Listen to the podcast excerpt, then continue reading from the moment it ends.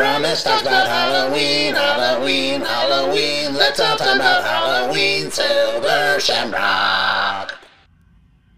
Hello, and welcome to movie number two for thirty-one Days of Halloween. Um, gonna try to speak as low as possible because I'm in a hotel room in Boston. I just came back from a wedding.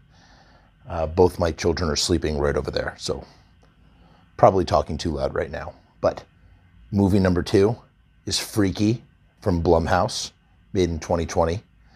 I've been wanting to see this one for quite some time. I was waiting for it to hit the uh, streaming cycle, and it has. Watched it on H B O Max. Here's my the beginning of my review that will go up on Letterboxd. Uh, sometimes I am guilty of speaking with great hyperbole, but I don't think it is any sort of exaggeration to say that Freaky, along with Tragedy Girls, which came out from Neon, I think, in twenty sixteen, is one of the best slashers made in the last twenty years. Across the board, the performances, screenplay, pacing, and direction are outstanding. But more than anything else, what really makes it shine is the film's use of humor. It is triumphant in blending comedy with horror to perfection, often in ways where many try and end up falling short. You see this all the time with movies. Um, also compounded with that is a particular type of self-awareness towards its well-executed attempts to be more progressive. I wish more films would try this approach. Uh, what am I referring to? You know, some some who are more uptight might refer to it as trying to be woke, which I hate that. I hate that word, and I hate that whole mentality, that idea, um, because all it's that's not what's happening here. It's, it's progressive, you know, uh, and it's well executed. Uh, Freaky subversively sort of shines a light. I don't know if subversive is the right word. It's not. I mean, it's hidden. It's not like right on the surface, but, you know, it's just underneath if you're looking for it.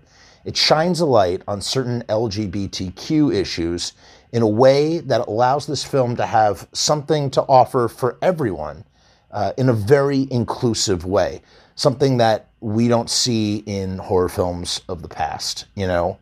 Um, we're starting to get movies where there is, you know, um, out-of-the-closet supporting characters, you know, co-stars, that kind of thing. It's cool. I'm I'm down with it. I think it's great.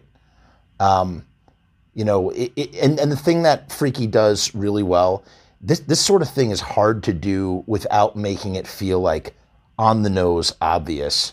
I haven't seen the new Candyman yet. I've heard a lot of people complaining that it's too political, which is stupid if you ask me, because, you know, horror is political. That's what horror is. Horror is supposed to have a message of some kind, or usually has some sort of social message, or is trying to, there's a, there's something that's being said about something. So I, I don't buy that for one minute, but a lot of people just say that the message is so like on the nose, shove it down your throat, you know, sort of out there. And, you know, I didn't feel that at all with Freaky. I felt like what it was trying to say was sort of just there if you were, could see it, if you were looking for it, you know.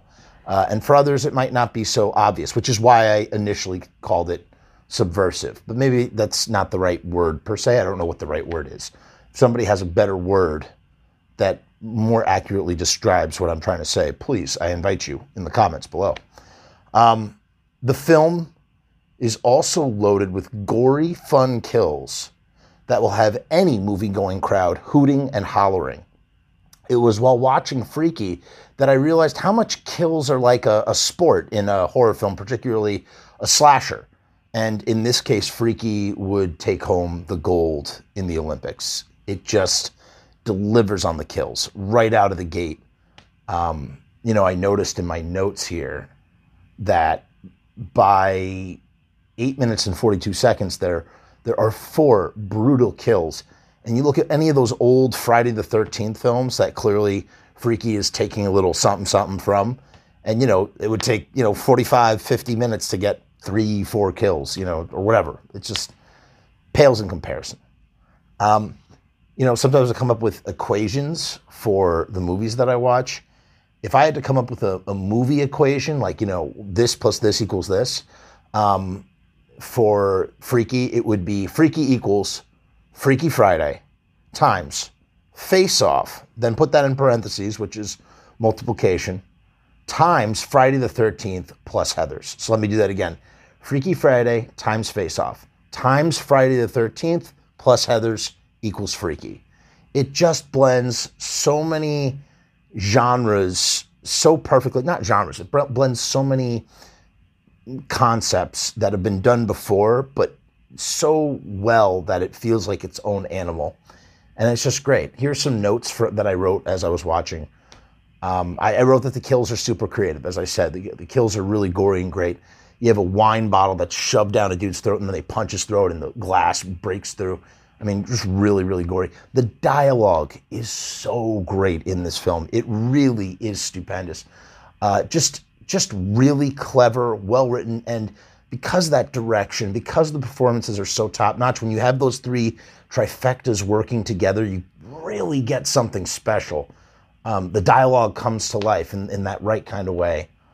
Um, there's a jock, there, when they're first introducing the wood, the wood shop teacher, the, this, there's this jock, and he says, he, he's breaking down, they're doing dog houses as projects, and he just talks about the, the dog house and how any dog would want to live in this dog house, something like that. And it's really funny. For those of you who've seen the film, you'll know what I'm talking about. Uh, I wrote here that it would be the perfect double feature with a film like Face Off. I'd love to see this play against Face Off, because it's just, it's the same thing. Two actors essentially trading roles after the first act of the film is over. Um, they have a whole music sequence with Que Sera Sera, which just feels like it was totally plucked from Heathers, which totally falls in line with, you know, what th- this movie is borrowing from or sort of influenced by. Definitely some Heathers in that D N A. Um, I thought it was interesting that there was a cryo machine at the school, like, you know, I guess for like cryotherapy. They used it for a kill. They killed this girl named uh, Ryler or something, Riker. She had some some very like mean girlish type name that you don't ever hear. Ryler, I think her name was. It was really weird. Uh, but she smashes into a million pieces. Can't go wrong with the cryo kill, ever. Um, Jason X does that really well. Uh, Cameron from Ferris Bueller's Day Off, he's the teacher, the woodshop teacher, and he's great. He's so great, and I love that they incorporated that there was a woodshop. There's plenty of opportunity to kill in the woodshop, and they deliver with a nice chainsaw, uh, table saw death. Um, as I mentioned in the, the, the thing, but this movie understands comedy and how to perfectly balance it with the horror slasher genre. You just don't find that anywhere. Um, I love that they use trivia, like, of their friendship to prove the, like, identities, like when Vince Vaughn, the girl, the girl's possessed by Vince Vaughn. Sorry, Vince, the girl's trapped in Vince Vaughn, and she has to, like, use all these, like, little trivia things to convince her friends that it's really her, and it's just really sweet and tender. Um, speaking of Vince Vaughn, Vince Vaughn is absolutely phenomenal. Sometimes I have a little trouble, like, believing that some of the dialogue that he's using is what the girl would have been using. Uh, you know, the, her characterization, it, it doesn't quite translate, but, it, you know, such a minor little thing. It, it because he he just chews every scene, you know, every, you know, beat is an opportunity for some comedic gold, and it always delivers, always delivers. Especially he's peeing in the bathroom and discovering that he has a penis. She she's discovering that he's a penis. That's another thing, too, to go back to the L G B T Q, the, the, you know, the, the, using pronouns.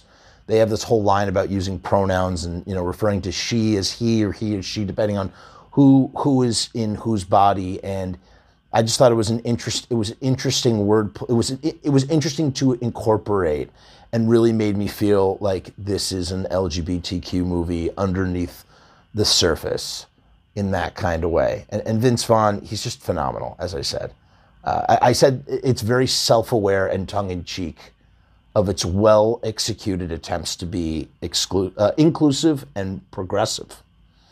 Uh, and I said there, there's allegories of trans stuff. I don't know what the trans stuff is. I'm not, you know, um, I'm very sensitive to these things, but I don't understand how they work per se, or I don't know, I don't know. I'm not quite, you know, totally educated. I don't know what you would call it.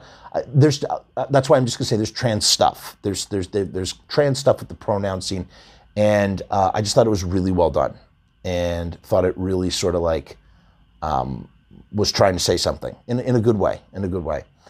Um, and then you have the reverse closet talk where uh, the kid who is gay tries to convince his mom that he's straight, and it's just hilarious. It's just really funny.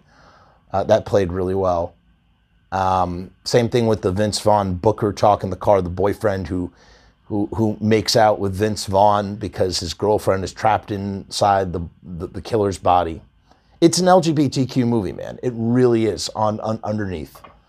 Um, and the sidekicks don't feel like sidekicks. As I was saying, you have a, a person of color and a, a gay best friend, you know, sort of like trying to tick all the boxes there, but they really don't feel like sidekick characters. They feel like main characters who are driving the story as much as the, the transformation takes place. And that's why I said it feels progressive, or it feels like, you know, um, it didn't feel like being, sho- I didn't feel like it was shoved down my throat or like rubbed in my face, or I don't know what, how some people view that sort of thing. It just felt very like organic and real to me, which I really, imp- really enjoyed. Um, so I highly recommend Friday, uh, Freaky, Friday, Freaky. Um, And it works so well, Freaky and Friday, Friday the thirteenth. Uh, this is a this is a grand slam home run for Blumhouse. They ju- just crushed it with this one, truly. Uh, I hope that we get a sequel and another sequel and another sequel and another sequel. Keep keep them coming. I will watch them all, just like uh, Happy Death Day was also a, a really fun series. Okay, that's it. See, ya. see, quick and dirty, just talking to the camera, trying to get all the, the stuff out that I'm trying to say, and and, and wrapping it up. Make sure you sub- sub- subscribe. Check out tomorrow's video if I can keep this momentum going. Peace.